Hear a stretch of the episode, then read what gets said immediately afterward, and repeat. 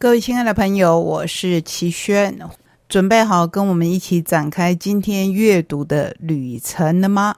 今天的旅程最特殊的，应该要算是我们的选书。我们选了一套书，熟悉节目的朋友或许脑中自然会浮现两本或者是三本的套书，不止不止，一这一套书共有六册。六册听起来好像也没有那么多嘛，可是如果您知道他是作者费时十五年构思写作，在杂志上连载长达九年，共写下四千七百张的稿子，最终集结成三大部的长篇推理巨作，应该就可以想象它的分量了吧。在这长达九年的连载当中，作者只有一次因为感冒恶化成肺炎，发烧到四十度，而不得不休息那一个月的连载。之后又花了一年的整理，也就是说，这一套书总共花了十年的时间。究竟是哪一位作者有这样的功力？可以写出如此庞大而缜密的推理小说呢？开场还是先跟您卖个关子。不过可以跟你说，他是我们节目的老朋友。当然，为了配合这一套书写孩子们在校园里遇到的暴力问题、金钱威胁、受欺负的孩子等等霸凌事件的书，让我们看到了。学校其实是社会的缩影，光是这样的一套书就足以让我们沉思良久，更何况我们还有其他的书要跟您分享。各位亲爱的朋友，我是启轩，欢迎来到懒得出去在家看书的选书单元。我跟大家一样，尤其是在疫情期间，消遣之一就是追剧。平常比较习惯看的是美剧，次之是日剧。跟很多韩迷不一样的是，我不太看韩剧。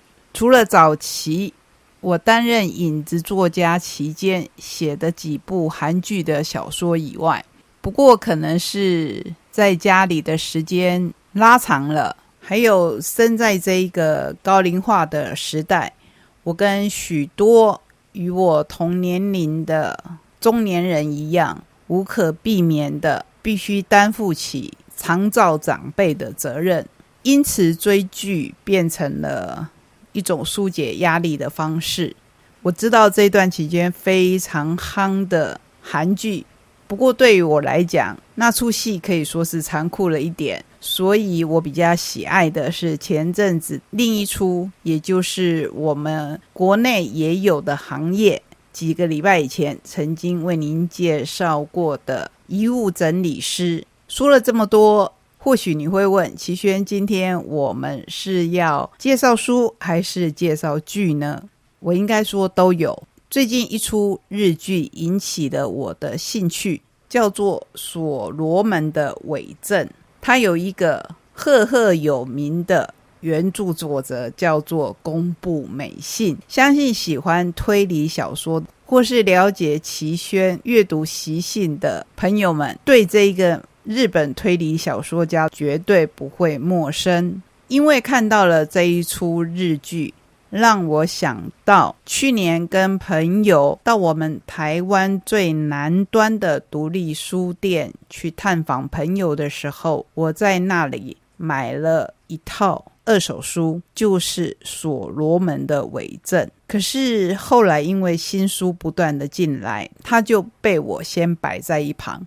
加上它真的非常非常的厚，你知道厚到什么程度吗？每一本。都将近四百页，你听到我说每一本，而不是说这一本书是四百页，就知道它是一套书。更乌龙的是，因为我看了日剧的第一集，引起的兴趣，到我一向用来放等待节目介绍的书的书柜里，把这一套书拿出来读的时候，才发现我并没有买齐整套书。我在想，或许当初书店也不知道。他们并没有收齐整套的书，这一套书总共有六本，可是我只买了四本，真的是一次非常有趣的购书经验。但是我觉得它并不妨碍。我阅读这一套书的乐趣，同时为了更详细的了解这一套书的背景以及他所想阐述的内容，我还去把它第一次改编成戏剧的版本找出来。所以各位朋友，要是有兴趣的话，你目前有三种选择。第一个，当然我极力推荐您看这一套书。那你会说？齐轩，你刚才不是说它有六大册吗？对，它有六大册。那第二个方法就是现在大部分的人会选择的追剧，一个礼拜追一次，感觉上压力就没有那么大。还有另一个方式，我也相当的推荐，就是您可以回头去找二零零五年的电影版本。您没有听错，我说的是电影版本。它分为上下两集，每一集都长达两个钟头以上。不过，我相信对于有时候追剧追起来相当疯狂的朋友来讲，这应该不是什么难事。三种方式都可以看到公布美信对这一套书的用心。不过，让我们回归到阅读。为什么所罗门的伪证必须花到这么长的篇幅呢？我们先来跟您介绍第一部，叫做事件。所有的推理小说都必须先有事件，才有后来的发展。这一套书的第一部事件上集打开来，我们可以看到公布美信引用了菲利普·迪克准人类。里头的一句话：“孩童懵懂无知，其实孩子几乎无所不知，甚至知道的太多。”一九九零年的圣诞节清晨，被大雪掩盖的城东三中校园里，发现了一具同校二年级学生薄木卓野的尸体。他从死前一个月起就不再上学。虽然警方判定他是自杀，学校中仍然流传着他可能遭到了霸凌，因为他曾在拒绝上学前和校内有名的不良少年三人组发生了冲突。紧接在佐野的死之后，一封匿名告发不良少年们是凶手的信件冲击了校园。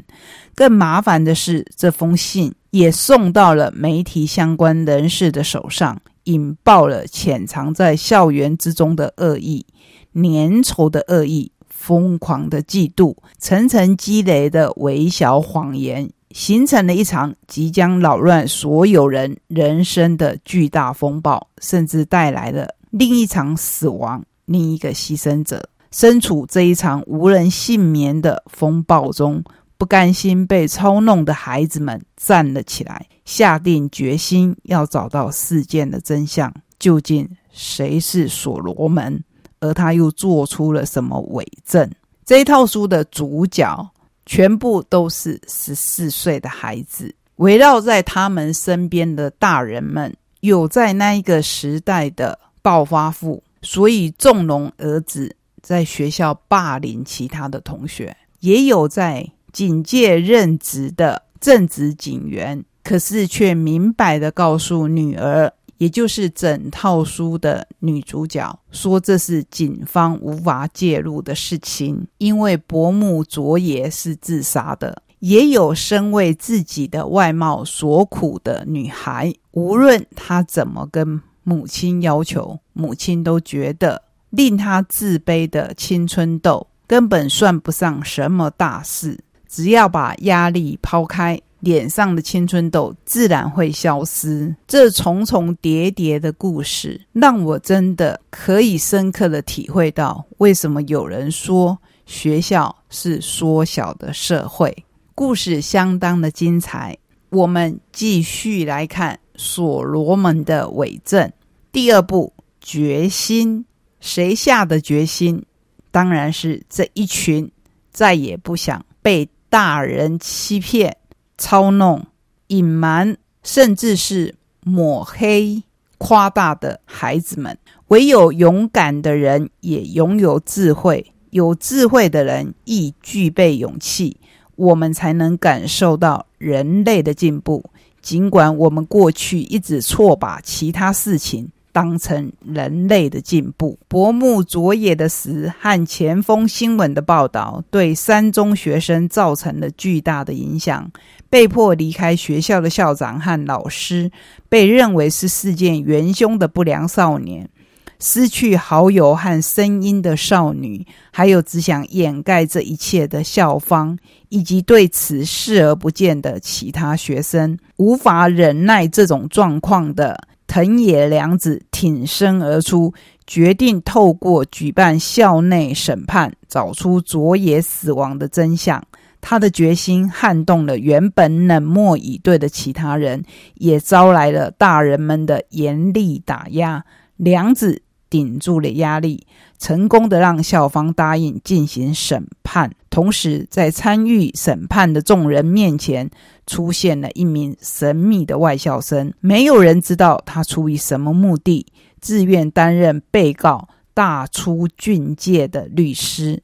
而随着审判的接近，竟然又出现了新的牺牲者。究竟这一场审判能否顺利进行？一九九一年八月，十四岁的夏天，一场左右人生的审判即将开庭。我相信很多朋友。跟我一样有自己所偏爱的剧情，有些人喜欢看穿越时空的科幻戏，有些人喜欢看爱情戏，有些人喜欢看温馨的家庭剧。我个人偏好可以让我的脑袋暂时放空的警察、法律等等的片型，在所罗门的伪证当中有解谜。也有法庭，真的是综合了我所喜欢的剧情，也因此我非常的开心。透过日剧将这一部小说重新编排，我们可以看到，它既保留了公布美信原来的精神，也跟着这个时代进步。为什么这样说？因为二零零五年的电影版本里。完全忠实的呈现一九九一年八月这一群孩子十四岁的夏天的情景，所以那时候是没有手机、没有网络的。不过，二零二一年所罗门的伪证的版本，我们可以看到，因为把时代搬到了现代，编剧如何将现代的科技带入了这个故事里面，我个人。也非常的期待。当然，听到这里，你会说：“齐轩，那结局呢？你不是说你只有四本书吗？”对，当时我只买了前两套书，幸好现在我上网路发现我可以将它们分开单买，所以我还是看了最后一套，也就是也就是一群十四岁的孩子如何展开校园的审判。是儿戏吗？当然不是，甚至是精华所在。那我可以告诉你结局吗？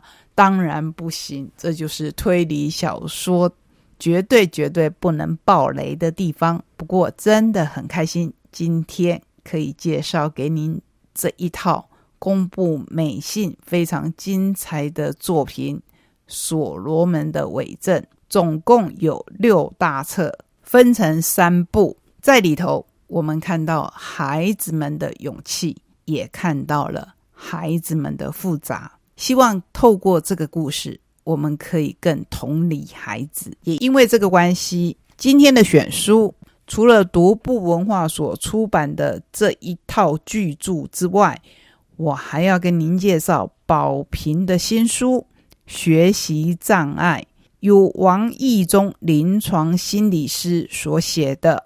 逃不出的学习噩梦，在阅读节目当中介绍这本书，对我来讲是非常非常必要的。